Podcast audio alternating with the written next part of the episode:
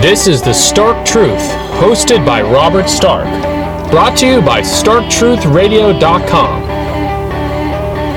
Robert Stark is an American journalist and political commentator.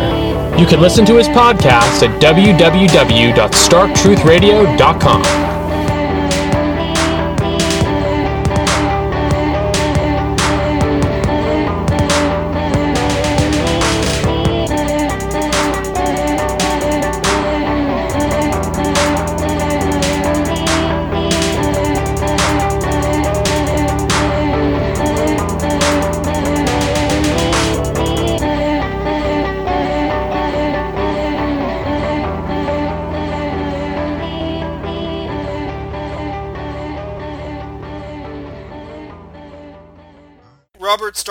joined here with uh, Gio uh, Pennacchietti. Uh, he's a social Yay. impressionist painter and writer from the first uh, post-national nation and also a gonzo philosopher and failed academic. That's just how he describes himself uh, on YouTube. He's all yeah. He's also the host of uh, Giant Art Productions on YouTube and also a host on the Break the Rules podcast.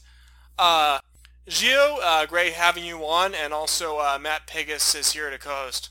Yo, thank you for inviting me. This is uh, you're the, you're the first one to actually get my last name like correctly. It's Pennacchietti, but people just just it's easier to say Pennacchietti. Um, but yeah, this is great. I mean, I've been following um, Stark Truth Radio for years, and you've had some pretty like I would say important, notable guests. So uh, and we finally got the chance to uh, to you know uh, to finally um you, you know uh how shall I say do a proper do the job together to, as they say in wrestling. So Yeah, the you go. first time I uh, came across your online presence was when you were describing my book Journey to Vapor Island as degenerate. yeah, that was those many moons ago. Um, but I subsequently read Journey to Vapor Island, and I quite enjoyed it. Um, I think like it's really weird. Um, our paths have sort of crossed. I remember um, when you like came like were more well like well known on Twitter. Um, I'm like, oh my god, you wrote Journey to Vapor Island. And you're like, well, you called my book Degenerate back in the day. I go, oh man. Um, I think like Journey to Vapor Island to me is like such a trip in terms of being like one of the most and I say this totally in a good way, one of like the most infamous pieces of alt literature that internet culture has ever produced.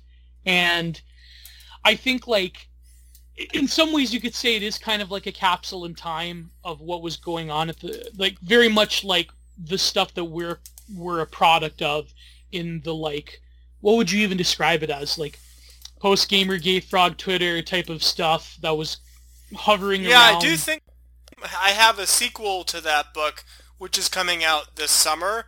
But looking back on it, like I do think there are references that are a bit uh, dated. It did kind of coincide the 2016 election with Trump. yeah Yeah. I mean, it's very much like, uh, and by, just as a disclaimer, and people who listen to the show know this, Gio may not. I wasn't even into this stuff back then, so I can't even really fully claim this. But basically, my impression is that it really captures that uh, Chatelet uh, Trump 2016 moment pretty well in terms of memes. But I I have to ask, actually, because I wasn't there this time, and I never really talked to Robert. Did did this did did uh, Journey to Vapor Island? It made a pretty big splash on Twitter when it first came out. Then uh, is my understanding. Like people were talking about it on Frog Twitter and such. oh yeah it was it was pretty popular in the chans The famous uh, detractor. Oh, really? or- Because uh, I was never like I was never that active on the chans. Like my impression was that uh, that I got some excellent reviews, but I didn't I didn't really get the impression that it really took off. It it kind of did, but it's it's kind of hard to tell with lit because usually lit they have this like tendency to just like shred everything that someone like actually goes out and does on their own. So there was people that like I'm not gonna lie, there were some pretty harsh critics, but then there were people that realized like it was in in some ways a perfect encapsulation of that moment in time. And it, just like th- there was like so much so many things there like so so many like avenues of offense that it was just like oh my god. It really was the, that like I like again I don't want to like put some rose colored glasses on that particular period because of course I see um, the downside to a lot of what happened like post 2016 with like the whole OG frog tw- like I wouldn't even say frog Twitter when it became more like mainstream after Gamergate with like Trump and like the th- there truly was kind of like a 60s moment for the political right in some ways. And now uh, it's kind of like with Joe Biden it's kind of like we're all waking up to Richard Nixon in 1971 and it's like that spirit has kind of been severely muted but I don't know I mean all the interesting things happened in the 70s so you never know uh, but I think it was pretty much a capstone. Oh yeah, seventies. I do think. Uh, not to go off on too much of a t- of a tangent, but uh, it's hard to make these predictions. But I think seventies would maybe be the best comparison for the 2020s. But I find it so laughable when you have like these uh, boomers on on the mainstream media actually saying that we're going to have like another 1920s. oh God, yeah. I I think that is a lot of people. They um they talk about like the this was a meme back then too was the Weimerica thing but I think like people are saying it's not so much that we're well I mean we kind of do exist within a like Weimar culture but it's more so that it's like think of what happened in the like late early, late 80s early 90s Soviet Union collapsing. That's sort of like I I don't think it's exactly a pretty good comparison. I mean unless we have total balkanization, but there's still like a lot of how shall I put it harmonious qualities to these different periods, and now we're sort of it's sort of coinciding with our era, and who knows what's going to happen because there's so many different and more unique factors to what we're going through. But I don't know. This is all just speculation. Oh yeah, it's uh, it's just speculating to make these uh, predictions. But uh, with the review you did this uh, excellent review of my artwork. And uh, but I think you did say that the book actually Journey to Vapor Island, that the visual art actually fits the same vibe uh, of the literary work. Oh yeah, definitely. Um, I'm glad you enjoyed it. Um, I I like to see. I'm like someone told me once. They're like, yeah, you're like the only YouTuber, uh, or one of the only ones like in this space that, because like there's a lot of YouTubers, and you know you've interviewed a fair bit of them. I mean, a lot of them, let's face it, they've been banned. Uh, but they focus on like pop culture. They'll focus on films, and you know, films. I mean, there's a lot of depth to critiquing films, but it gets sort of like it, it becomes kind of easy content after the after a while. But I mean, when it comes to specifically visual art, I noticed that in our sort of circles, there's a lot. There's like a dirge there's like a lack of that type of content. But yeah, I think like visually, your paintings, when you read like Journey to Vapor Island, it kind of it, it brings it together in that like retro futurist like sleaze type of aesthetic that in some ways is very appealing and very sensuous, but in like a very raunchy sort of way. Um, it's it's, it's yeah it's hideous in a good way. Put it that way, Rob. It's hideous in a good way. So. Oh yeah, you described it as uh, Fauvist uh, vaporwave uh, genres ranging from Italian futurism to mid-century modern to 80s oh, yeah. are kind of mentioned, and those are the genres, more genres of the 20th century, where there's this kind of a constant and some criticisms of those genres as well, and since they replace like the more traditional local oh, yeah. aesthetic that is more more perennial, and they're not super tonalist. Uh, there is there is uh, transitions and shading, but there are like similar to Fauvism, like these uh, big kind of blocks of color. But yeah, like the theme of aesthetic exploration of the locations is one of them, and then dreamlike quality being pulled into a vortex. Then you mentioned the garish elements to decadent excess, and then with like the paintings of Vegas, uh, you do get into some of those dynamics. So you mentioned that some directors said Vegas is a playground uh, for slaves, but there's like like a longing, well, especially today's Vegas. Like I think uh, that's what it's become. But there's like a longing for sort of older decadence and like the hauntological like lost futures. What retrofuturism is like the future we could have had returning to futures past like what that those that era when we had these like really kind of lavish interiors like what it said about our society Mhm, of like mhm, leisure free time and access of wealth is shown off and then kind of contrasting that with a lot of this uh, this trend like towards minimalism today and really kind of sterile uh, interiors like things that become aesthetics has become much more uh, practical like what what my visual work says about these uh,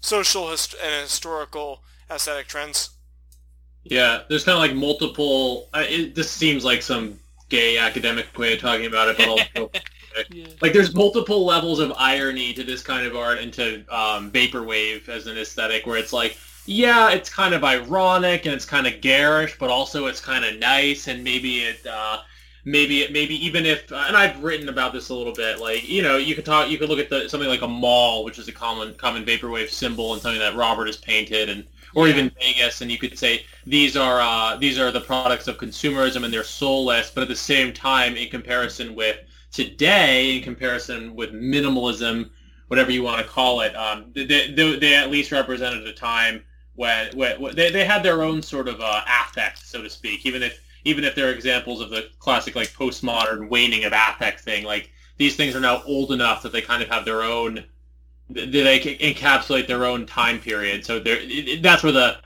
sort of layers of irony or distance come in, where it's like you don't know whether something's ironic or not. But ultimately, I think it's not ironic, and there's a sincere um, yearning expressed by the, these kinds of aesthetics. it very much is like a post sincerity or sorry a new sincerity i i personally like i i don't like the term meta modern because like let's let's face the people that created the term are bugmen so that's um, like uh I am familiar. I know what you mean. Yeah, like it's like neo sincerity, but and I, I used to kind of go into that rabbit hole of trying to figure out what the hell it meant, and I don't really care what it means, but also it, it is useful to think about anything that goes beyond postmodernism. yeah and i think that to me being sort of a law defender is kind of weird word. Being someone who thinks that you know from the very beginning that we should in my work and my writings and even some in some ways in my art that we have to sort of come to terms with postmodernism there is something to how these non-spaces like the mall like these very like monumentally uh, you know festering neon distractions of consumerism like las vegas as a whole. It's a big theme of having I don't, I don't necessarily um, embrace this obviously but like a traditionalist type will say or reactionary will say that it's nostalgia for earlier stages of liberalism and consumerism. So an outright reactionary will, or traditionalist will actually reject that but I don't necessarily agree agree with that point but like we do need to create something new and we can sort of borrow from different pieces from the past but I don't necessarily agree with that perspective. Oh no, what I was going to say, I, I would agree with you more.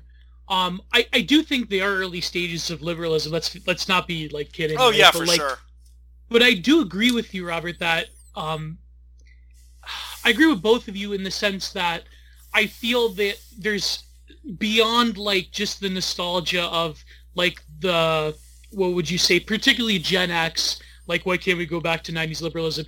I think like if you were to bracket politics for a minute, you would say that there's a nostalgia for our direct past and being like an older millennial i think that is the space that we inhabit because we were literally on the cusp of two different worlds and two different uh, ontologies that Yeah. were fundamentally opposed and so when you have this dramatic tension notice how the lost futures the hauntology comes about from what is the most immediate to us the 80s the 90s and and to some degree the 70s. I saw a Yeah, video. yeah, I'm not sure if you know who Coach Blackpill is, but he made like oh the yeah, compar- Kevin Stark. Yeah. he made the comparison that like the hauntology of the dead malls, it kind of parallels like one one's personal sense of lost youth, and that especially Yeah, applies to like the Yes. the generation of older millennials and younger Older- Gen X too. Yeah. Because you're on the cusp of, as Gio said, between like you know empire and post-empire, however you want to put it, like the end of the end of of America as we knew it versus whatever it is now. I mean, uh, yeah, I think that uh, the most operative thing is the nostalgia itself almost, and it's like because that's a thing that we actually have access to. It's not just like the whole like the old. This is dated to, to even talk about, but the old meme of like the woman in the cornfield. Uh, and stuff like that. Like we don't actually have access to that, most of us. So no, that's a fantasy. Yeah. yeah, like there's a more real nostalgia. So yeah, I, I would agree. So I would actually make the case that ironically that like nostalgia for 80s mall is more trad because fantasizing about some idealized vision of the 19th century that I mean that's more of a product of liberalism because it's based on maybe uh, a fantasy, like a fantasy, or even like kind of a, like a Disney movie image. So I'd make the case that's, that that's actually more liberal. It's it's like it's like boomers with um with like Norman Rockwell paintings. so. Oh yeah. Yeah, it's kind. Of, it is kind of like that for for millennials of a certain age and for Gen X. And I'm just reminded one point I want to interject because I think it's useful. It's kind of an ironic source, or not ironic. It's kind of a funny source. But if you guys know the musician Xurious, his he did an interview with with Greg at Countercurrents. And, oh yeah, um, I heard that one. Describing like, and he makes uh, you know synthwave or fashwave, so to speak. Oh, that guy. Yeah, yeah, yeah. Yeah, and I I mean, the the interview's good in general because I, I do enjoy him as a musician, but the the part of it that actually has really stuck with me on like a deeper spiritual and philosophical level is that how he described like he his his music draws from the 80s as a lot of like vaporwave and fashwave aesthetics did but it's not that he thinks the 80s were so great it's just the nostalgic the nostalgia itself to him and some of the symbols from that time to him that spoke of uh, sort of like the, the, what exactly he said was more eloquent than this, but just that the, the seed of nostalgia in our soul is ultimately, even if it's for something like 80s malls, is ultimately rooted to man's longing to be reunited with the divine. Well, and yes, that's a very highfalutin way of putting it, but that actually, yeah, spiritually, I, I relate to that. Well, it becomes, yeah, exactly. It becomes a reified spiritual quality. Now, I have my criticisms of Fashwave, maybe if you wanted to get into that, but I think that it's true because that nostalgia itself, the the problem I think, I mean, the problem with Fashwave and a lot of that stuff is that the nostalgia doesn't reach past itself. It doesn't self-overcome. It could provoke the seeds of self-overcoming to arrive at a sort of, I guess, you would say like a neo um, trad futurism or something, some kind of like weird archaeo futurist concept of, you know, seeing our way through rather than total full-on rejection. I also think that a lot of it is because the 80s was a time of rediscovery of, in terms of aesthetics, you had this like neo um, Art Deco sort of movement where it embodied like hyper-capitalist Americana empire to where that that one like at the very small window in history where those things actually had like the inkling of Faustian man. Yeah like what the '80s said about a lot of the kind of ironies, because there's one one view that it is synonymous with like crass, just kind of crass consumerism. But I guess yeah. obviously a big part of nostalgia was it was really like the last the last era of great kind of this perception of American greatness. And then by the 90s, there was this kind of decline, gradual, and then a big decline after 2010. But the thing is, is uh, there's also uh, like what it says about like a kind of Promethean aesthetic too, and a yeah. lot of these uh, a lot of these kind of postmodernist '80s malls, they would maybe pay homage to genres of the past, like the Victorian shopping arcade, or Art Deco, or some kind of ancient uh, city, like the kind of aesthetics. The aesthetic appeal of Trump was part was part of it too. Yeah. And then he yes, kind of lost that. Like Trump went from 80s retrofuturism to giving these kind of uh, his speeches were just seemed like a pretty generic, like kind of county fair. So aesthetics are crucial to politics, and then kind of looking over this trend. It's getting a bit cliche, but we keep talking about in the show how the kind of these kind of minimalistic uh, trends uh, you see in like office spaces and and shopping complexes are about kind of concealing inequality. Uh, yeah. wealth and power, and then you had this video on neoliberal kitsch, radical liberal realism, which actually does reappropriate the kitsch from Americana, but molds it into this kind of new, the woke era. So yeah, like, what are your overall thoughts on the symbolism, the political symbolisms uh, within aesthetics, and do you have any thoughts on like the political trends, the politi- the aesthetic trends relating to politics of where we're headed uh, this upcoming decade in the 2020s. Wow, thank you. That's wow. I could go on forever about this. Um, I'm glad you liked that video. Um, me and uh, on my channel, I I uh, well, I'm co-host of Break the Rules podcast, but um, me and another great artist friend of mine, Matthew the Stout, we also have a podcast, uh, Style Talks, where it's exclusively about art. And we recently released um, an episode about the Sanford Biggers statue, in that everyone was freaking out about. Uh, but we go into the, the Is that the that are... one in Rockefeller yes, Center? Rockefeller because Center. I uh, recently interviewed Jason Reza Jorjani. He was outraged about this, but not like the normal reaction. Like he has his own political uh, philosophy of Prometheism, so it's more like a, but just kind of the desecration of this temple of Prometheus, like what, like Promethean aesthetics, and uh, uh, I'm obviously not a fan of the statue, but a lot of his responses on right wing and trad Twitter were pretty uh, cliche or even pretty cringe. Yeah, we go into that, and I think that me and Matthew we have similar conclusions to Jorjani. I mean, I could bring this up. Apparently, in August uh, on BTR, we're also uh, he's going to grace um, our presence. But I mean, as much as I have a dis, uh, you know, me being a Catholic, as much as I disagree with him, uh, but I, am I think I saw that you interviewed Jorjani, and I have to. Uh, it, it's out now, right? I I think I could. Uh, okay, it's not out as we're recording, but will be posted before the show gets posted.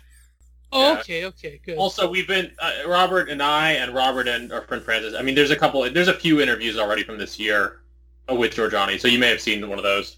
Oh yeah, that was the one I saw. Yeah. I would like to see you bring Jorjani onto your podcast and have it maybe have like a friendly debate. So, like, yeah, he does pretty much strongly reject Christianity and Catholicism. Oh yeah. Yeah, he, he got into it with my friend Joel recently. Uh, um, but it, uh, besides that, what you asked was a great question. By the way, uh, before we continue, shout out to Pill Eater Francis. Uh, yeah, he's a good friend of mine as well. Great dude. I, I also I, he's been on BTR a few times, but I think um, on my channel I want to have like a few one-on-ones with him. Um, but you said the aesthetic vision uh, with neoliberal kitsch. So I bring this up because me and Matthew, um, I'm currently sketching out like a script for uh, our next episode of Style Talks, and I eventually want to write like a, something like a full-length book on neoliberal kitsch and also on like humans of flat design, but I have to coax a certain someone to co-author with me about flat design. Uh, but I think that in terms of, well, my thoughts on the Trump aesthetic, it's very apt because he went from initially this aesthetics of futurist raw power that was inhibited as this like 80s um, retro futurist vibe. But as time goes on as he had to appeal to more of the boomer constituency that does have money another thing i find ironic is uh, you have the the kind of the wealthy but also kind of geriatric kind of donor class. They were probably from that actual elite in the 80s backing the more kind of really bland generic aesthetics and then just appealing to kind of like the masses. But then you have like a lot of the people from the alt-right who are like, they're young men who are economically disenfranchised, but they're kind of embracing. What appealed to Trump was that Trump reflected the elite aesthetics, but from the past. So that's interesting exact. too. But what you were going to say about uh, Trump's aesthetics and then also neoliberal uh, realism. Yeah, yeah. Um, I think no, but that's that's a great point. That I, I it's sort of weird, like why that is. Why I think maybe because younger people they do in, inhabit some sort of thumos where through their disenfranchisement they want to embody a more powerful sort of aesthetic, even if it comes. I mean, anti-capitalism. I'm certainly not a fan of capitalism. It's it's still like appealing in the sense of the way that Art Deco was. But I think that Trump it is funny that these elites, the donor class, they came prob they were probably like moguls in the 80s, moguls and high rollers, but yet they still, as they get older, they have their own boomer nostalgia for their childhood. So as Trump goes on, it became more about like ridiculous like McNaughton paintings where you know Trump is kind of like a Norman Rockwell sort of figure, and it becomes more of like the county fair um, boomer sloganeering that you'd find like more appealing to Fox News constituency. They they do have this like terribly parochial aesthetic that is, you know, the county fair barbecue, Fox News women, you know, bottle blondes.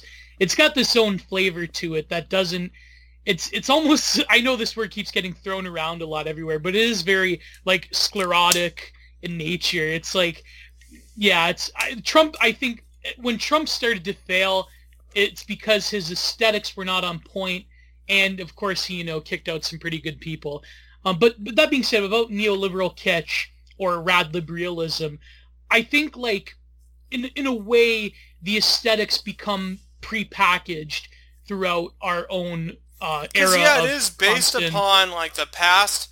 That's kind of the thing. Is like it yeah. kind of relates to uh, the right assumes the left is anti-American, but it kind of relates to this co-option of American civic nationalism. Like exactly. with uh, Hamilton's the best example of that, and that's the same with neoliberal kitsch. Is taking classic Americana and then transforming it to kind of or kind of co-opting it into the new era that we're in now. I think conservatives are they come across as pretty foolish when they say that the left just wants to dismantle and destroy America, but it's a co-option into something co-option of Americanism into kind of the woke era.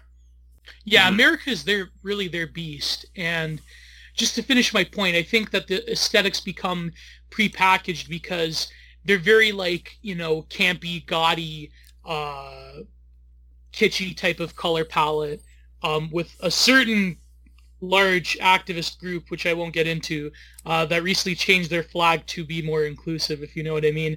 Um, they're they're sort of like. Oh, is that, that, the new uh, ra- the new rainbow flag? Yeah, with where the black bizarre. and brown and the it, trans. I think it, it's kind of bizarre because it's the same design as the South African flag. But I wonder, really, really makes you think. Doesn't yeah. I mean, I, I don't, I wouldn't consider myself along the vein of uh, like counter currents or like white nationalism, but at the same time, I can kind of see there's just I don't know there's some weird kind of synchronicity going on there um, with South African flag and that. But no, I think that the, the aesthetics become very much prepackaged and they become very much formalized along political lines, and that's the whole point. You mentioned about malls, and this came up with um, your great interview I was listening to with uh, Blauergeist. Uh, oh yeah, where you talk you talked about the malls and how rich people now they have adopted this minimalist IKEA aesthetic. I think to me that really is a form of aesthetic terrorism, a form of an aesthetic psyop. Because when when the mega wealthy they refuse to um, cloak themselves within their own regalia, it very much is a distortion of the natural order of things. And we have elites that aren't specifically designed to or born into being, you know, leaders. We have the bugocracy, and at the top of the verminoid heap, as Bap says, we have uh, these hideous cryptoids that uh, refuse to dress themselves as the true aristocrats, but rather inflict this bland minimalism upon people. And you know, minimalism has its place, in my opinion. Uh, but I think that the the world is becoming one giant non-place, and it's a form of a psyop aesthetic terrorism. But sorry, I've, I've been rambling. If you look at these different cities, uh, I think like New York, despite its flaws, does have a very kind of retro-futuristic uh, feel. Oh, yeah. Also very gritty, but uh, you're from you're from Ontario, not not Toronto, but Toronto. Like you're kind of talking about like where the aesthetic trends are going. I don't really know if uh, the minimalism will continue throughout the 2020s. I've like seen some new uh, some new proposals for like mega developments that maybe seem to be uh, inspired by maybe something that might be a bit more retro-futurist. I'm actually not 100% pessimistic about aesthetics, but looking kind of at the 2010s trend, like Toronto, it is very futuristic, but and they have like a lot of skyscrapers and like an underground city, but it's not it's not retro-futuristic. I've never been to Canada, but from the the photos that I've seen, like my impression of Toronto and Vancouver too, is that it is just it's just all kind of like glass cubes, very futuristic, but also very uh, minimalistic and sterile. Futuristic in a bad way. Um, Vancouver is a bit more redeemable, although the people are not redeemable. I hate to say it, uh, because of their geographic location. That's pretty much it. But Toronto, and, and you talked about this with my good good friend uh, Bimbo Ubermensch. Shout out to Bimbo. Um, Toronto really is like the designer, like SimCity's default city of the future, where um, everyone is sort of segregated in their ethnic enclaves. No, nothing is original. Uh, there's only big brand box stores. It really is like Toronto. I hate to say it is kind of, and I know this is probably going to bite me in the ass in the future, but Toronto is really spiritually humiliating on such a fundamental level with their aesthetics. So yeah.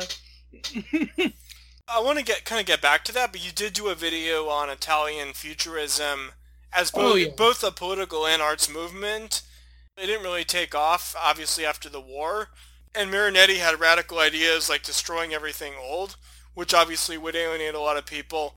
But it is relevant to the kind of retrofuturist scene where you break from the past, but there's also a, there's a fusion of the sacred with uh, technological progress, and that's something like there's something really missing in futurism today. Like uh, like the degree of technological progress uh, can be debated because well, it does seem that we're just creating like new apps and there's a lack lack of innovation. Some people talk about like a managed decline. There's a really lack of any kind of like futuristic vision. Basically, like what people who call for retrofuturism would want to advocate, like what is futurism today, and kind of relates to con- contrasting retrofuturism and Italian futurism, but you could even say like the, the idealism of like those who are into fashwave, and then like what counts for futurism today, with the example of uh, Toronto. Hmm, interesting.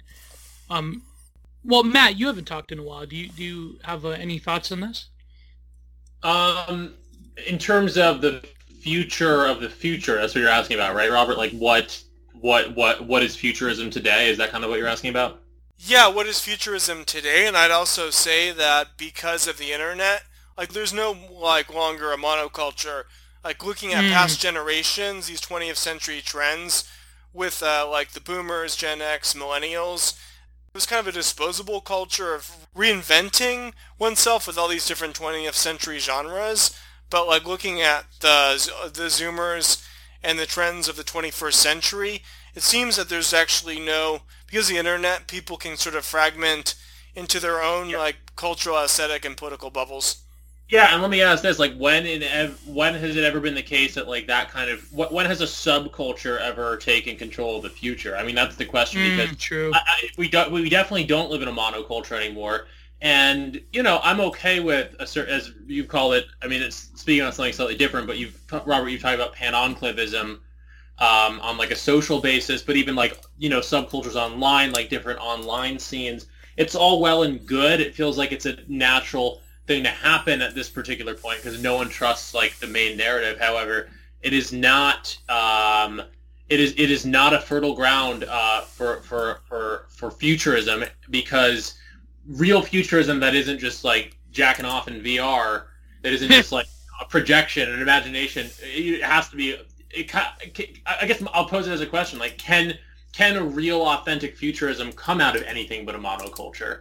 And I think that a lot of uh, great thinkers would probably say no. I mean, uh, not to wax too academic here or, like pretend I'm some expert on Nietzsche, but like I know that Nietzsche wrote a lot about the was very concerned with the uh, declining horizon for the West, and I think that we're living in a moment where that process he delineated, where the horizon was closing, was getting smaller uh, due to the dissolution of culture and decadence, uh, is something that we've hit has hit a fever pitch, has has become totalizing, and uh, yeah, I don't. That that's why we have haunt we have hauntology instead of futurism because Well, we've uh, a quote unquote end point of history. There is no futurism, so we make up sort of aesthetic um, replacements.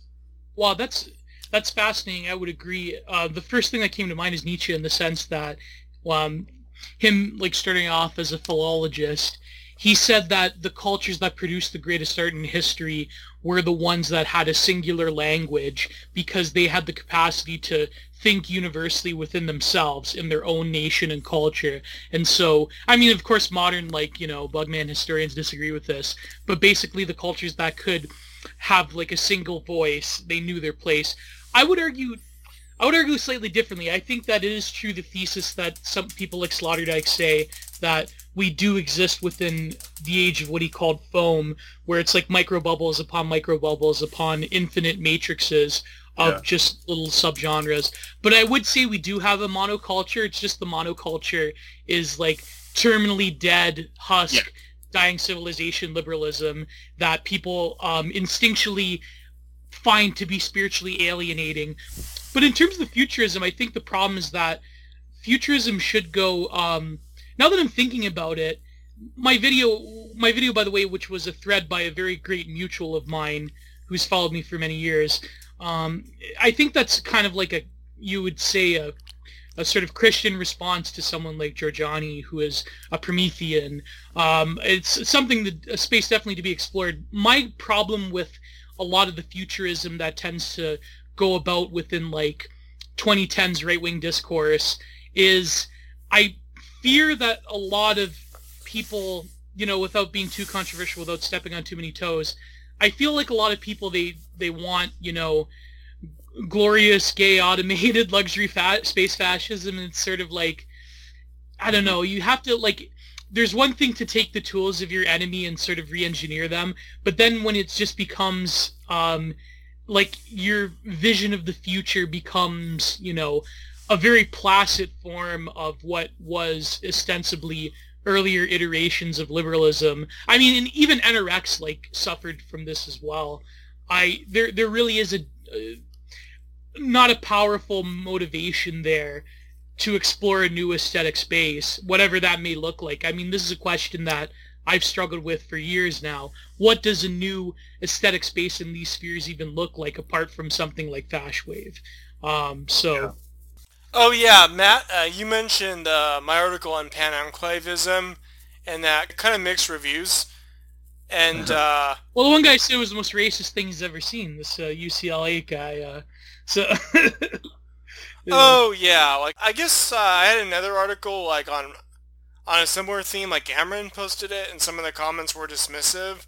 So some, I think, like the both the left and the right, and the kind of normie centrist types are pretty uncomfortable with the idea. But it, it does seem to be the direction of like where we're headed.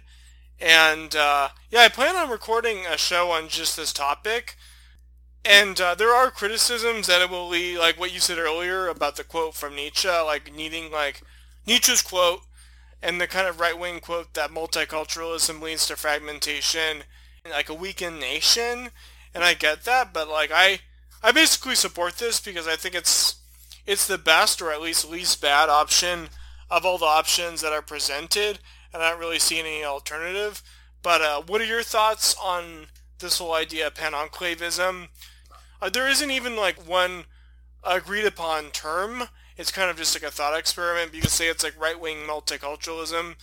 But uh, what are your thoughts on its viability and how it relates to like Canada as a post-national nation?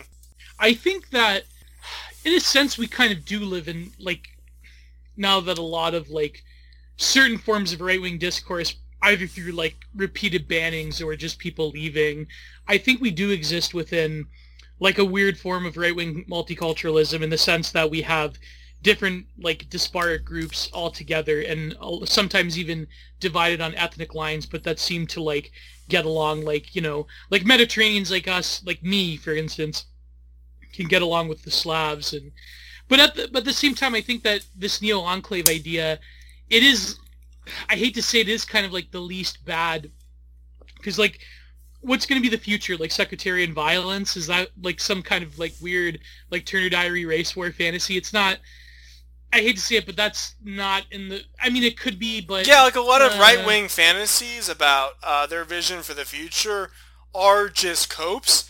I think this is basically the only way to fulfill a lot of the objectives, but it's also the most practical and real realistic, despite its flaws. But I think the right, like you have like the kind of ethno-nationalist right, but also kind of the normie, Yeah. like the more normie center right types who view being American as something kind of sacred that's beyond one's ethnic heritage. You have like that too.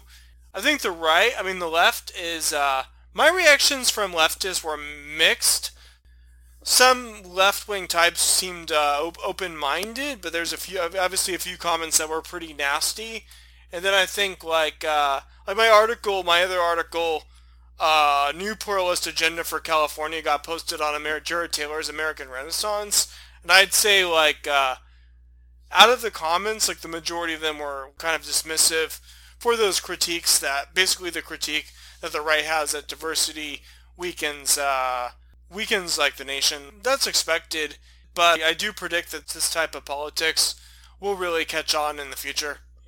Well, I hate to say it. I, I hate to uh, break it to all of my American friends out there, and I don't say this to, I don't say this with any sort of confidence, because I, I wouldn't wish this upon my enemy, but uh, if you look to Canada, like I know people used to talk about the Sweden model. model I think I even reference yeah. Canadian multiculturalism in the article I do, yeah. Yeah, yeah, you did. Um, I, I, I, I would say that, um, okay, here's the thing. I say the Canada model because I think that's sort of where America's heading, especially if uh, the Kamala administration, because uh, you know who's what's going to happen with Biden. Uh, the, if the Biden Kamala administration gets their way, you you'll sort of have like this odd uh, reconquista of like center lib neoliberal politics, and everyone's sort of looking to Justin Trudeau as the the model like the model puppet of governance in the future, in, in, in, at least in terms of elite circles. And I think that the reason Canada has made it quote unquote work is because there is like a large ethnic, um, there is like a, like outside of the big cities, there still is a large like white majority population. Um, there are certain areas that have indigenous people that are in the majority, but by and large, it's mostly like anglophone franc- francophone then like you know euro immigrants like you know my family that came here in like the post the you know in between the two world wars but at the same time in the big cities the reason it quote unquote works canadian multiculturalism is because you do have very stark very oh sorry i said the word stark oh um, yeah very very like dramatic ethnic enclavism and uh, it's just like you know, even Bimbo Ubermensch talked about this in the dating scene.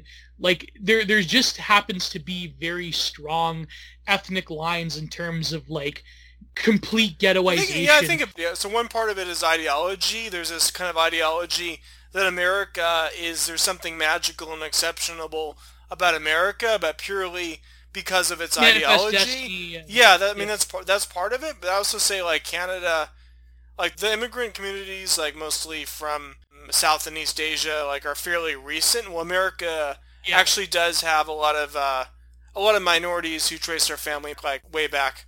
Yeah, that's that's another thing too because Canada was always caught in between different worlds and in between two empires. Well, actually three if you consider the French, but that that was more in their declining period.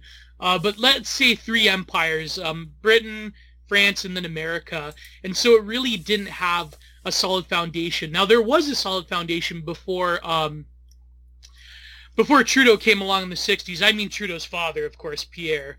Uh, if you really want to trace what quote unquote modern Canada is, then it really is Trudeau's daddy that sealed the deal in terms of Canadian multicultural experiment. Um, but Canada used to have more of a sense of loyalist identity and purpose um, either to France or to England. And the the World War has really demonstrated the sort of uh, the the willingness to um, get the job done and sort of the hardness of class. The obviously like uh, the French in Quebec is the British influence like still noticeable. Um, only as like a museum type of culture, but no, we are basically in Ontario and Vancouver. Um, we are basically like America. Um, and, and even in the West, I, I would say though, I mean, as much as we are kind of like America, Canada, I would say, and you know, this is a controversial take, we kind of are like more of a regionalistic uh, culture than America is in a sense of when you go to Alberta, things are like different than they are in Ontario. And you go to like Vancouver and Quebec, things are different. You go like down home, which like what we call down home is the Maritimes, like Nova Scotia, PEI. Uh, those people are obviously different. Like there are also different haplogroups. And I think that like America, as much as it is regionalist, there still is kind of like the uniting force. Whereas Canada, I mean, if you talk to people in the Maritimes, if you talk to people in Alberta, they have like a much different negative opinion of people in Ontario than like we do of them, and it's for a good reason. So I would say America and uh, sorry Canada in a way we don't really have a unifying culture. We kind of are almost like a neo-enclave society already. But the problem is that the overhead, there is like this totalizing like woke liberalism that has basically was a sort of bastardization from American liberalism uh, that has infected the whole body, and we really didn't have any natural defense to it. Uh, th- this is basic. If you look up the author George Grant, he wrote this book Lament for a Nation. He was a professor fairly close to me in Hamilton, uh, and he wrote about how American multicultural liberalism that it was going to colonize Canada, and that any sort of like right wing in Canada that used to be what they called high. So I guess to, to clarify yeah. is uh, so Canada's existing political paradigm is it an extension of the original Canadian multiculturalism from the 60s, which uh, some could make as maybe uh, like a watered down version of what I'm advocating, or do you see it more as an extension of America's uh, woke liberalism or a combination of both? Uh, Canada is it's a combination, but I would say Canada is pretty much a petri dish of American woke liberalism. Hence why I think the Canada model is more apt than the Scandinavian model, because Scandinavia has a number of quote unquote problematic aspects to them that uh, won't fly with American wokes. I, Canada really is like an accelerative. It's an accelerative form of like what the original um, which was enshrined in the 60s in the Constitution with Pierre Elliott Trudeau. Um, it really is like diversity is our strength sort of thing.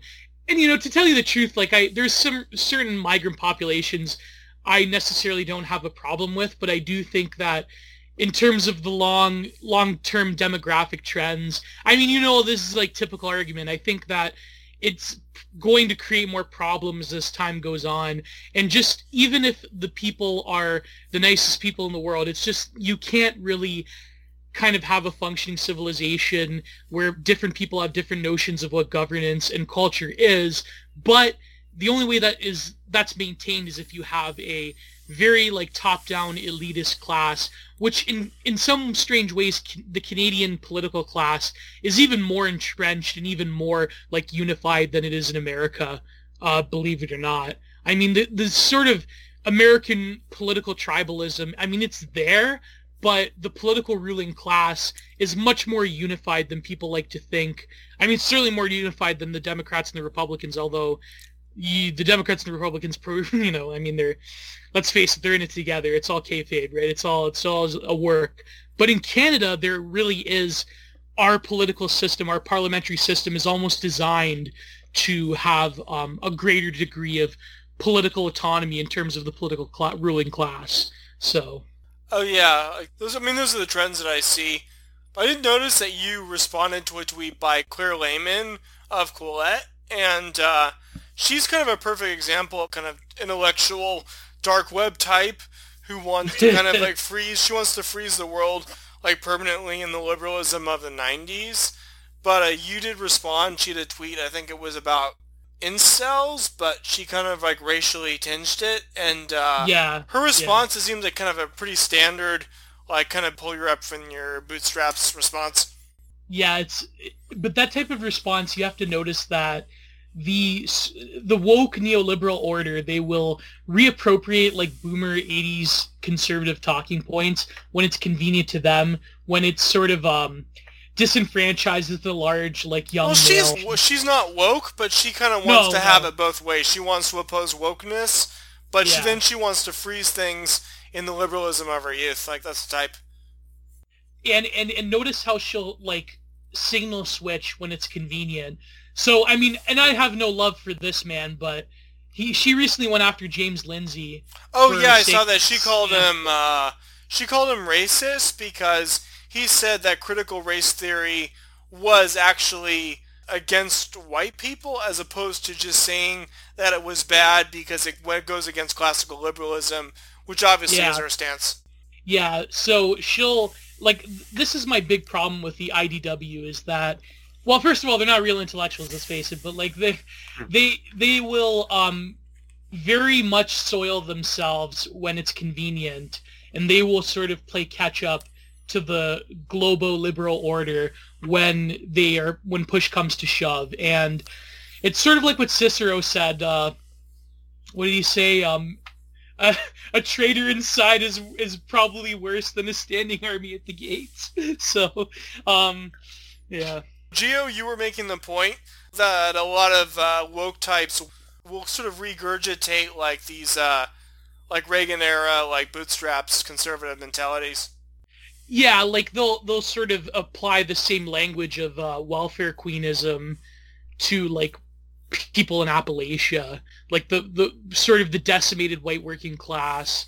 Um, Matt, you had a point uh, earlier, yeah. No, not really. I mean, uh, yeah, they do they do um, utilize that uh, '80s bootstraps rhetoric. And there's famous examples of the National Review, which is obviously different than yeah, but they'll also do the same. I mean, I just have to wonder. I'm not even. My views are not that extreme. Like, I'm not one of these people who's like never punch right, never punch right. Like, obviously, obviously, people have more moderate views and are uh, have a prerogative to defend them. But Yeah, I, at this point in 2021, I don't understand how you have people who really think that it's going to pay to to you know draw these red lines. Like, we never talk about white people being oppressed. So that seems to be what Lehmann was doing. Um, even though even though it's a clear reality to anyone With uh, Claire Lehmann, and there were two examples. There was her her tweet on incels, then her tweet about uh, Lindsay and ethnocentrism and CRT. like I, if it's 2015 like the the so-called alt light and stuff like i'm a little bit dissympathetic to the reasons why people at that time would have been like uh, well maybe we should try and uh, you know have good pr let's let's let's strike like a moderate sounding position but in the context of 2021 i don't understand it's, it's so obvious It's that impossible. you're better off just being honest at least which a lot of these people aren't and, And a lot of these people want to police what can be said and not What uh, Yeah. he said that's like CTR. He said like that. I mean, yeah, uh, Lindsay said that it was explicitly uh, anti-white. I think the other example is uh, Richard Hanania. Uh, he had, Oh, yeah, he had a guy, post yeah, where yeah. he d- he actually opposed C- CRT, but he said the roots of it were the 60s era civil rights movement, which really goes against like the kind of basic bitch conservative where they're against CRT, but they also love like Reagan and MLK.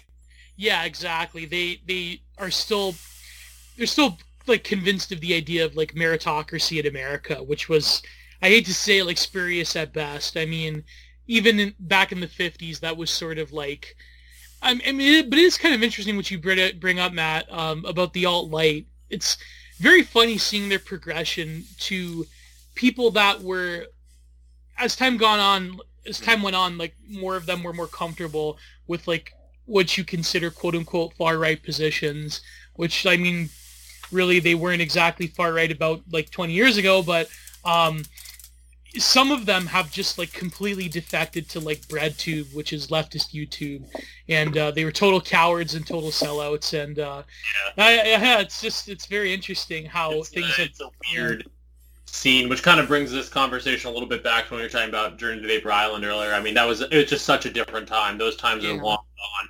I mean, the alt right doesn't really exist anymore. The No. alt right definitely doesn't exist. like it's it's completely dissolute. or post-right, like, yeah, these terms get thrown around the post-right and the or post-left, post-left, which yeah. I don't even, like, there isn't even a clear definition.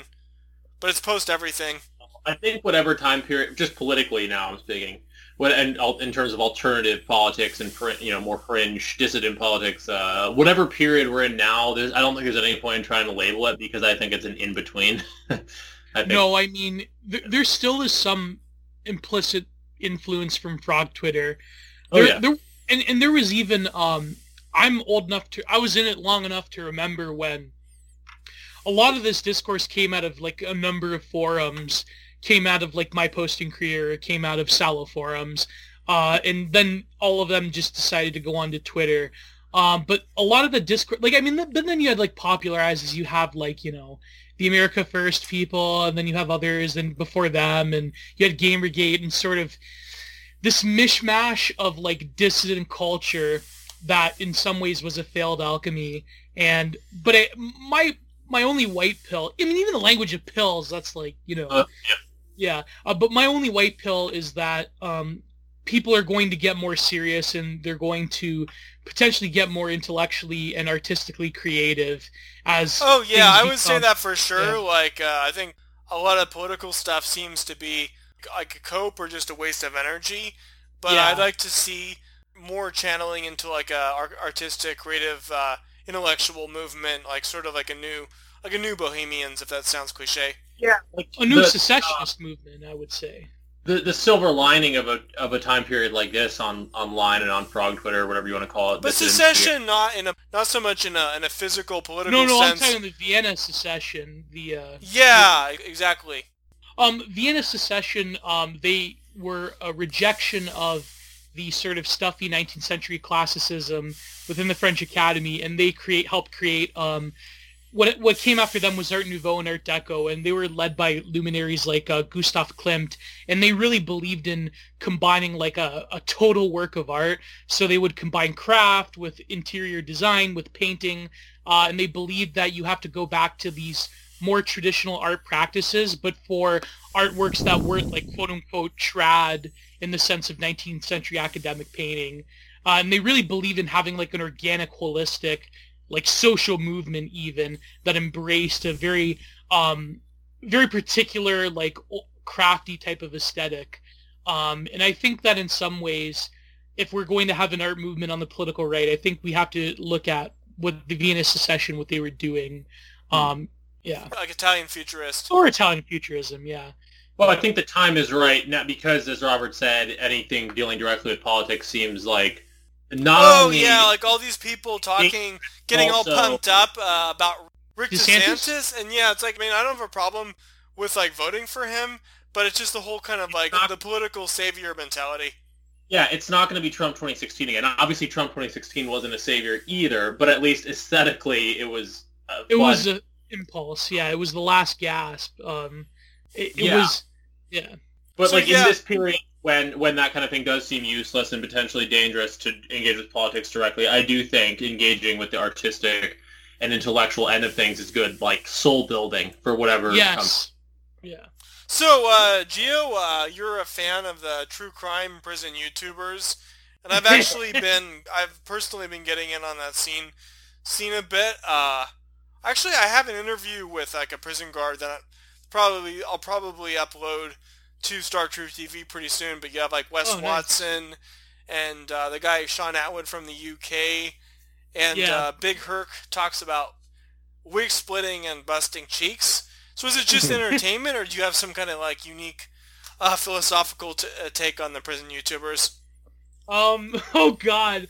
Uh, before, just like one quick last point. I think that, yeah, politics. Um, there are people doing serious intellectual work. Like, I mean, even even like be people on YouTube. I think like in order to survive as like someone on the right on YouTube, you sort of have to be a bit more clever and creative. And I think that it's a good thing that all these grifters sort of slowly got bodied over time. But uh, let's just put a cap on that. Um, yeah, the I, I, I the prison YouTubers. I think that it's really great how um, they're exposing like a culture within a culture in American society. I think like people don't realize just how massive the prison industrial complex is, and I- think like in some ways it's one of the only avenues in American society where people get to um, encounter more of a primordial type of existence. I mean that's incredibly negative and destructive, obviously, but it's like what Big Herc says like oh you're in there with some barbarians man. It's like uh it, it's true. You it's it's like this joke that the comedian tim dillon said. He's like what about the people that went to prison and realized that prison's the only fair place left in the society it's kind of true prison like war gives you sort of a weird clarity i mean i've never been to prison but from what they describe uh, they, it gives you like a weird clarity in life that's severely lacking in all of like total deracinated uh, hyper-real Americana. It's like prison's the only form of American subculture that has like a very um, dramatic form of simplistic existence that I think people in some ways crave, ironically enough. That's why they're so popular. I mean, it's Yeah. the only, you know, so Like it would seem that prison is pretty much the one of the last spaces in American life and in the in the West where uh, you can actually go and experience uh, power dynamics fairly un, uh, undisguised. I mean, you're there. The strong the strong survive mentally, physically. Like there's a, a clear hierarchy. Contrast that with um, the aesthetics we were talking about earlier, the aesthetics of concealing power, of being, you know, kind of self-effacing, that kind of neoliberal, like not garbing yourself in the garb Mark Zuckerberg purple shirt and jeans. That's kind of an interesting contrast, I would say. Like that, not that it's good to go to prison, but it, when you hear about even just watching the YouTube videos, it's uh, it's access to like uh, uh, uh it's what uh you know, Bap talks about this a bit too. Not that he endorses prison or even talks about it, but like it's one of these untamed space. Even though it's prison, so you're totally, you know, um, subservient to a system. At the same time, the the social dynamics themselves are this like uncharted space where like uh, there's still a bit of there's still a bit of nature to it, so to speak. Oh yeah, wild So- nature. There was a post on Salo forum that Nicholas Salo linked to about the meme of how it's kind of used as like a threat against the middle class. It's really ingrained in American culture and media, but uh, he made the comparison to the Soviet Union, and that's an interesting kind of sociological take. And then also Coach Blackpill had a video, and I don't know if you've seen it, his critique of kind of that the prison YouTubers Yeah, he exploit. hates those. Yeah, Yeah, He he hates like Wes them. Watson. That they kind of, I mean, a lot of them do like they they are playing up the role because Wes Watson, like he's like screaming, he's yelling at you, and like you literally, like you literally see like the spit just like pouring at your face, and Like yeah, a lot of it, yeah. But he does say that they kind of exploit and they glorify that life for profit, and he thinks like like a, like a uh, misguided a young guy might actually might actually think it's cool and go out and commit a crime. And then he also has a critique of the prison morality, like comparing. He gives an example of comparing a guy who commits a, an armed robbery and actually murders someone to like a kind of a statutory rape offender. So your thoughts on the on like the Coach Black Pill video and then the Salo the Salo forum uh, thread. I I think um uh, I I maybe have come across the Salo forum thread as well. I think that well, judging by the threads in Salo forum, I think I pretty much know uh, what the the line is. Um, not just, I mean, there a lot of creative, amazing things have come out of Salo, but when it comes to prison, I can kind of almost guess what they're going to talk about.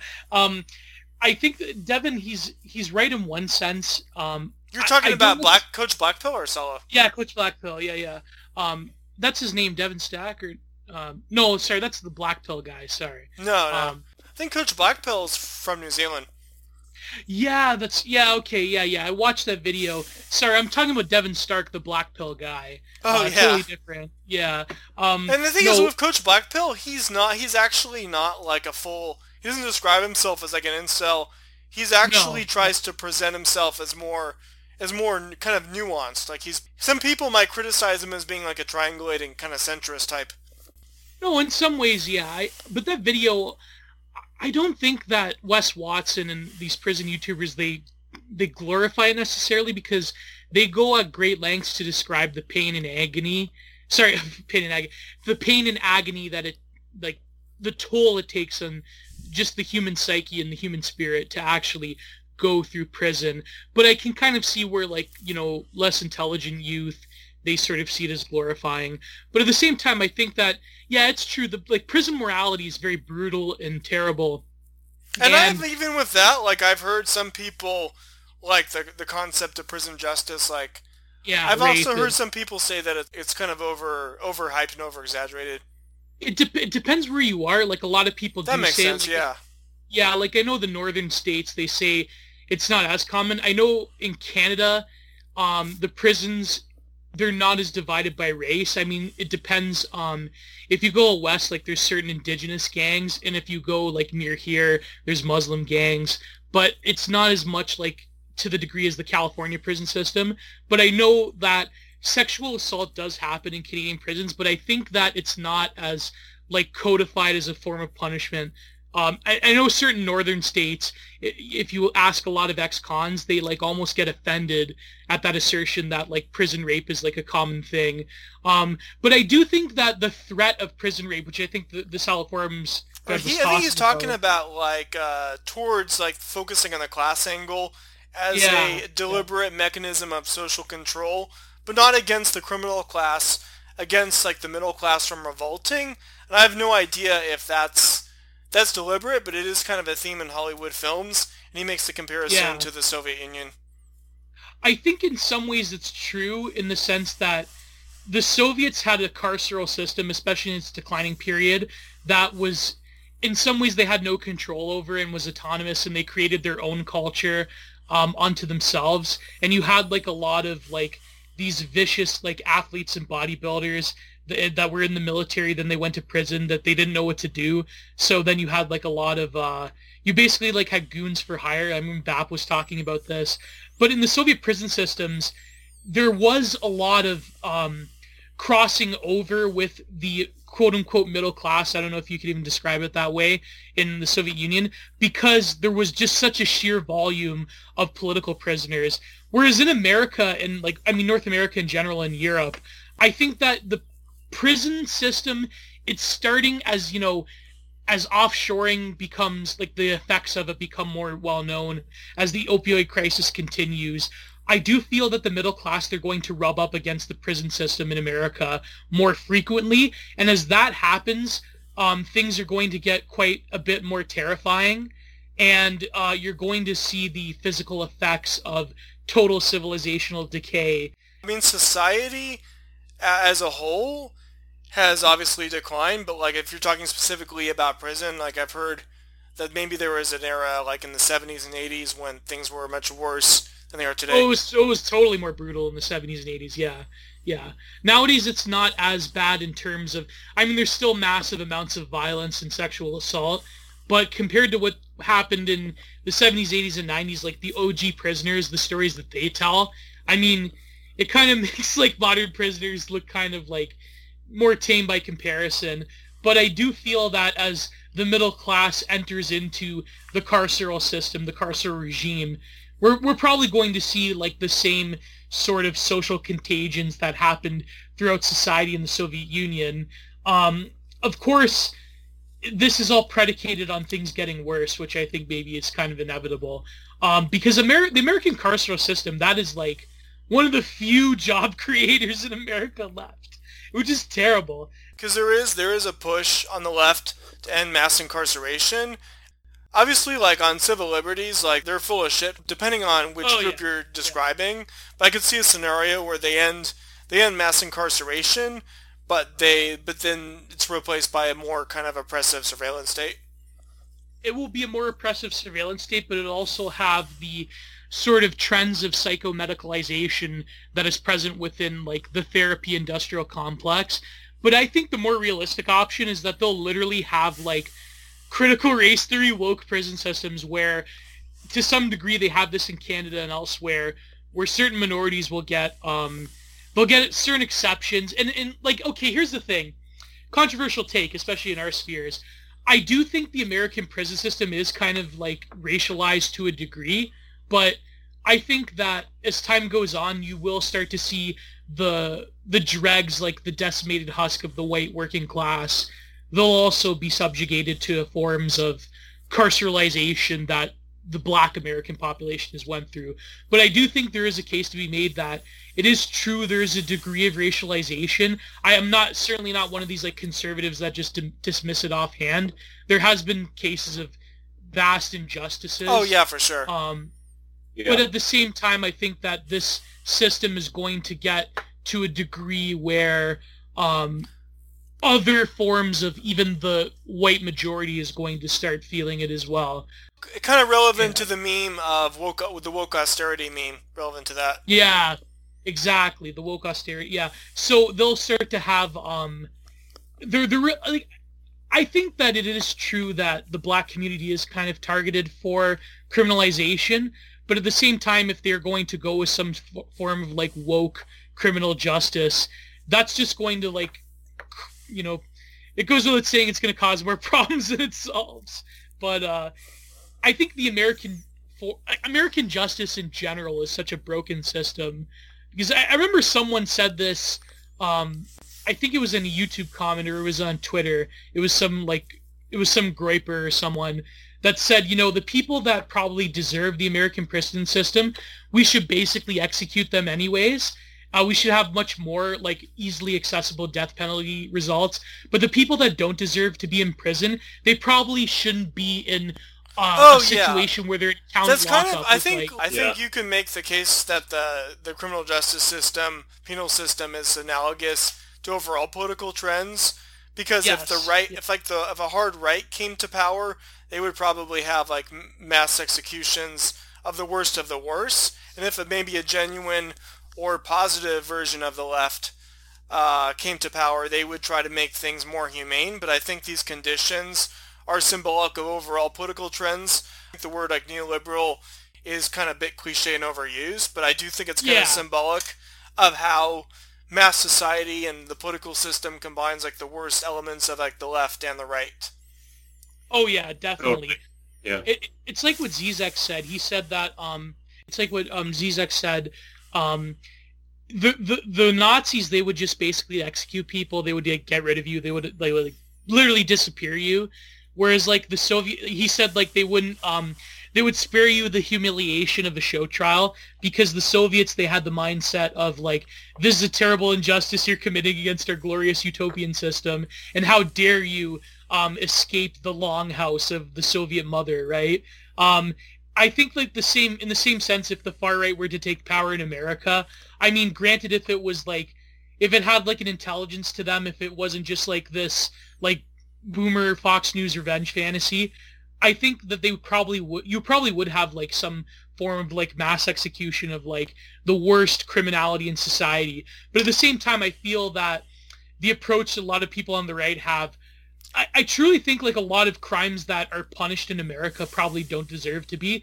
But like the more severe stuff like, you know, murder, uh, serial murder, sexual assault, rape, like those things, uh, I think like, yeah, I mean, I'm not, when I was younger, I thought the death penalty was kind of like not good. But now I think that there's just certain people you can't have in society. What? Well, there's like the argument Yeah. that about the chance of innocence. Oh, that's another thing too. I think like in order to have a system where you have um you have executions by the state, I think the like there's been terrible cases of misjustice.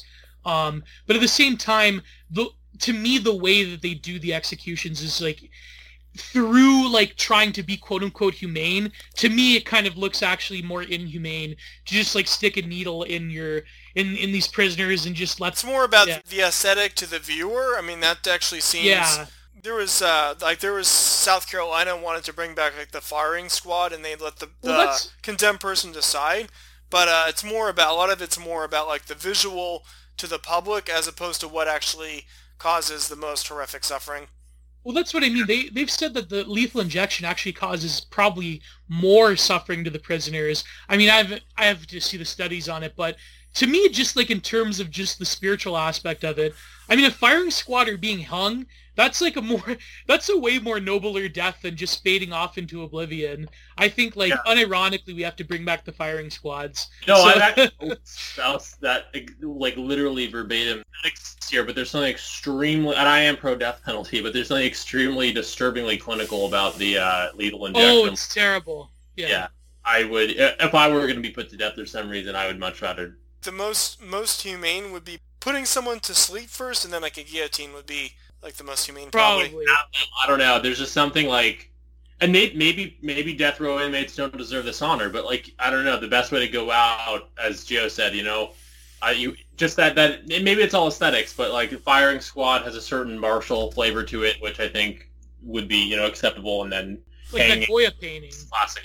Yeah. but it, it's something that is like, like the way that we treat death even especially in the last few years the fact that we have such a pervasive society of you know ernest becker's concept of death denial it seems that it's everywhere and that even though our the sort of aesthetics of hypermodernity is so clinical and dead and medicalized Do you think it's atheism, or that's too like basic bitch kind of conservative? I, in some sense it is, but at the same time we are seeing sort of like weird forms of politicized reenchantment that are almost Gnostic in character. But it is kind of, I think when it comes to like people at the top, especially at the top, especially like the Silicon Valley bug bugmen and like the neoliberal order, I think that it is kind of like um they're trying to force a form of disenchant, like a di- disenchantment that comes off as atheistic but still has immensely negative spiritual power that I, I per, you know, controversial take, but I don't believe there's any like true atheism out there, in my opinion. I think that everyone has um, a spirituality, whether you want to like it or not.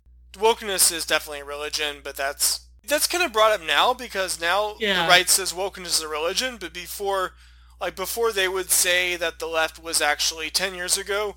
You had like conservatives saying that the left was uh, they lacked any moral foundation, which that's uh, obviously nonsense. Relativism. More relativism. I think like yeah, Bill O'Reilly, like those type, those like boomer cons from t- a decade ago, back then, but that's not the case now.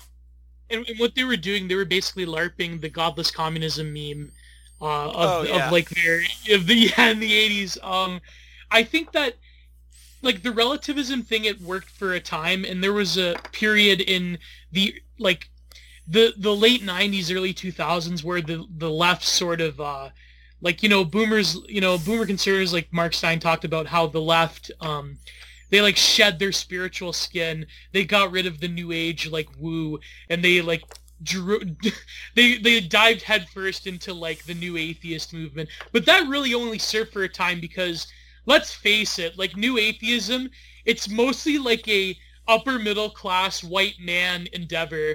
It's not going to serve the spiritual needs of like the the the what do they call it? The MB uh, baby witches on TikTok. Oh right, Like yeah. yeah, so, So Uh, we're getting close to the end of this end of the show, but I do want to go back to uh, Gio, your art background. If you just want to talk about your artistic influences, and do they coincide with your political and philosophical influences? And then, do you have any thoughts uh, thoughts on just kind of the overall like economic and political mechanisms of the arts and viability of making a living as an artist? Oh well, the last one, uh, no. Um, is unless something changes. I mean, I'd be glad if uh, Peter Thiel or someone uh, gives me some money. But um, um, in terms of my influences, I'm very much influenced by a lot of different things. Um, and Matt, I do want to hear your point before the end of the show.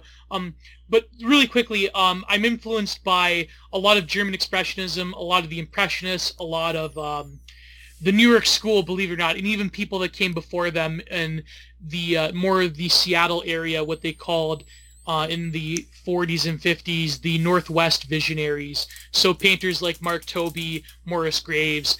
Um, I, in terms of politics, I'm very much influenced by painters and artists and people that were doing traditional crafts like printmaking, which is something that I do.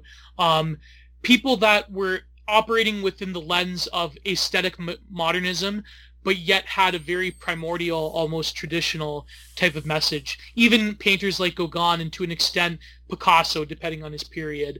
Um, I'm, as, I'm not a big fan of Picasso. I'm more of a fan of people like Mark Tobey, people like Jackson Pollock, um, Edvard Munch, uh, you know, even like what you would consider quote unquote degenerate artists like Francis Bacon. I'm hugely influenced by. Um, and I know my shout out to my friend Paul Talk on YouTube. I know he'd be horrified by me listing all of these people. Um, but I am uh, influenced by a lot of diverse, diff- like you know, sources. But I think that in some ways they do influence a bit of my politics. But I think that art, in some ways, should transcend politics. And even though all art is inherently political at the at the face of it, I think that we should strive to have um, art for art should be a spiritual endeavor, as cliched as that sounds. It should be something that transcends um, merely propagandistic political aims. Because at the end of the day, we have to face the reality that we are all in this sort of like, you know, Paul Klee's Angel of History, looking back at the horror and the wreckage of the, the pileup that is history. And even though that sort of messianic transcendence, it may not be on the horizon, we still have to create the work of art, whether it's literature or painting or printmaking or music. We still have to operate within the lens of there being a reconciliation of history itself. Um, so Matt, please uh, finish your point. I, we cut you off. No, I uh, I won't because I think that's such a good place to end the show. I mean, I was oh, just yeah. some other aside about new atheism or something, but I don't think it's super relevant, and I think that Robert should end the show on that monologue. Uh, very, uh, very interesting and very true. Oh well, thank you I guys. guess I- one, like one last point about the arts is uh, kind of how we had the the postmodernist era in art, but then a lot of these kind of like '80s uh, illustrators. I don't know if you're familiar. Like I mentioned, uh, Jim Buckles with the Blower, on the Blower Guy show, and the other artist I forget his name who does these kind of like Victorian kind of dollhouse type illustrations, but like architectural. Like they're kind of pop art, but they're more they seem to be like they're influenced by uh, by Art Nouveau and Surrealism, but how kind of pop art, because it's sort of like how traditionalists denounce. Like there's these different layers. Like some traditionalists denounce the all art from since Impressionism or everything from the 20th century, and then some will just uh, denounce art from from uh, like the postmodernists, like since the post-war Yeah. era. But it is interesting how a lot of the pop art, a lot of the great pop art that came from that era, like including the 80s, even though like Nagel, like uh, the artist Nagel's a bit more like mass-produced, more kind of cliche, but his his stuff yeah. his stuff is definitely influenced by Art Deco. And then like there's Jim Buckles, and then the other artist, forget it, I forget his name. Into like the dollhouses. Well, I'm I'm influenced by a lot of like the twenty like the later 20th century people. Like um, I've I've written a lot about them. I have to actually go back to some art writing, uh, but I've written about like Andy Warhol and uh, Anselm Kiefer and people like that. what do you think about uh, like David Hockney and Wayne Thiebaud? Um, I'm okay. It depends what era of Hockney or Thiebaud. I think that his recent stuff they His recent really one, yeah, his recent one of the London Underground looked or even that was pretty I- silly. I- yeah, I've I've written in defense of his cathedral work, but I honestly believe that someone should just like glue paintbrushes to his hand and take away his iPad. I mean, it's not get, serving humanity any justice. Uh, I think that Hockney, he, Hockney's one of the few pop artists I actually do like. I mean, him and Keith Haring. I'm not a big fan of pop art. I'm much more of the what about uh, Wayne Thiebaud, like his architecture, and then his his Oh, famous yeah, ones of the cakes? I, I think it was good for that era. Like it's it's certainly um very interesting, um but like the, in terms of like the mass produced like kitschy like type of pop art like you know Lion Decker or um like uh Rauschenberg or people like that. Um I think that Oh, Rauschenberg is uh, is the Prince from the no, 80s. yeah yeah yeah like it's it's just I think that um as much as I do like the sort of lowbrow comic stuff, I think it's very interesting. Um, pop art, like the way it sort of mutated in the 80s and then the 90s, um, it some some people like used it as an excuse for artistic laziness, which I mean certainly nowadays the pop artists that like just gaudy, terrible, like sexually charged stuff that people like Jerry Saltz likes. It gives pop art a bad name, but uh, I'm definitely like I, I think like um in terms of like the aesthetic vision of the contemporary world nowadays, there really is like such a an eclecticism that leads to blandness. And like I was talking about this even today with my good friend Adam Lehrer, the the infamous art critic, um, about how it seems that the hyperpoliticization of the contemporary art world has like killed its spirit faster than even like zombie formalist trends of like neo pop art or neo expressionism or whatever. Or like now artists are going back to painting but now it's like woke uh, figure painting and it's like uh, you know it's it's trying to larp something but it's like a reappropriation of it and to me as much as I want to defend certain contemporary artists, and I think that there still is value to be had in the contemporary art world, they really make it a difficult job for someone like me on the political right to say, even though you may hate Sanford Biggers, you may hate this like monstrosity, and that's a ha- very hateable monstrosity at Rockefeller uh, Center. There, there, it still says something about our epoch that is at least worthy of an intellectual exploration maybe not so much an aesthetic or emotional or spiritual exploration, but I do feel that a lot of these trends they're there for a reason, and it's up it's it's becoming of us to truly analyze where these things have come from. With the Rockefeller statue, the the African statue, it's not what it says about the aesthetic trends beyond politics because it's very different from a lot of the kind of minimalistic Yeah. Uh, and also postmodernist uh, sculptures that were popular uh, a decade or two ago. Oh, it's totally the opposite. It's this is what Sanford Biggers wants. I mean, not to show my podcast, but if you look at Style Talks number five, we talk about how Sanford Biggers is a total maximalist in terms of his what he called the, it's part of um his series he called the Chimera series, where he basically takes like very gaudy and terrible appropriations of European quote unquote classic Hellenistic European art and mashes them together with like very bad appropriations of quote unquote African art, or rather what he perceives to be African art. And he makes this like weird, like Métis like mix of this like neo Harlem Renaissance, what he's trying to do, sort of type of artwork. And this is the product that is produced, is this huge bronze monstrosity that has nothing of the it's a in some ways it's almost like an ambitious rejection of a lot of like minimalism and postmodern art that you was could even say like, like uh, like a lot of people in our sphere are critical of minimalism yeah but minimalism is also in some ways it is very it's very a very kind of white aesthetic genre and like a lot of these uh, like more like non-western cultures that are being promoted by wokeness if you look at Islamic art, Hindu art, uh, East Asian art, in Latin America too, it's extremely maximalistic. Oh yes, very much so. But it's maximalistic in the sense that, especially with Islamic art and with um, and and with you know, I mean, when I went to grad school, I, I my whole thing in my philosophy MA was about um, Zen and Chinese ink paintings, and you have a lack, a purposeful lack of figuration as opposed to Western, especially in Islamic art, because it was um, apocryphal, it was haram to depict people in art. And they found ways around it, but they created almost this beautiful um, proto-abstraction in the Islamic art world. Uh, but when it comes to like maximalism, I think that it's in some ways it's true that like minimalism is like a white form of art, but it's very much like like white beyond the more northern parts of the Hajnal line, if you know what I mean. It's white in the sense of like very northern European to almost Germanic to an extent. But when it comes to like Mediterraneans or Slavic people like me, uh, being Mediterranean, to me, minimalism, as much as I appreciate it on an intellectual level, it's is kind of like alienating to me. I'm not gonna lie, it's alienating to my Mediterranean sensibilities. so um, I mean, coming from like an Italian, like very maximalist aesthetic culture, I do appreciate Scandinavian quietism, especially with the works of Edvard, Edvard Munch. I do appreciate when an artist can restrain him, him or herself.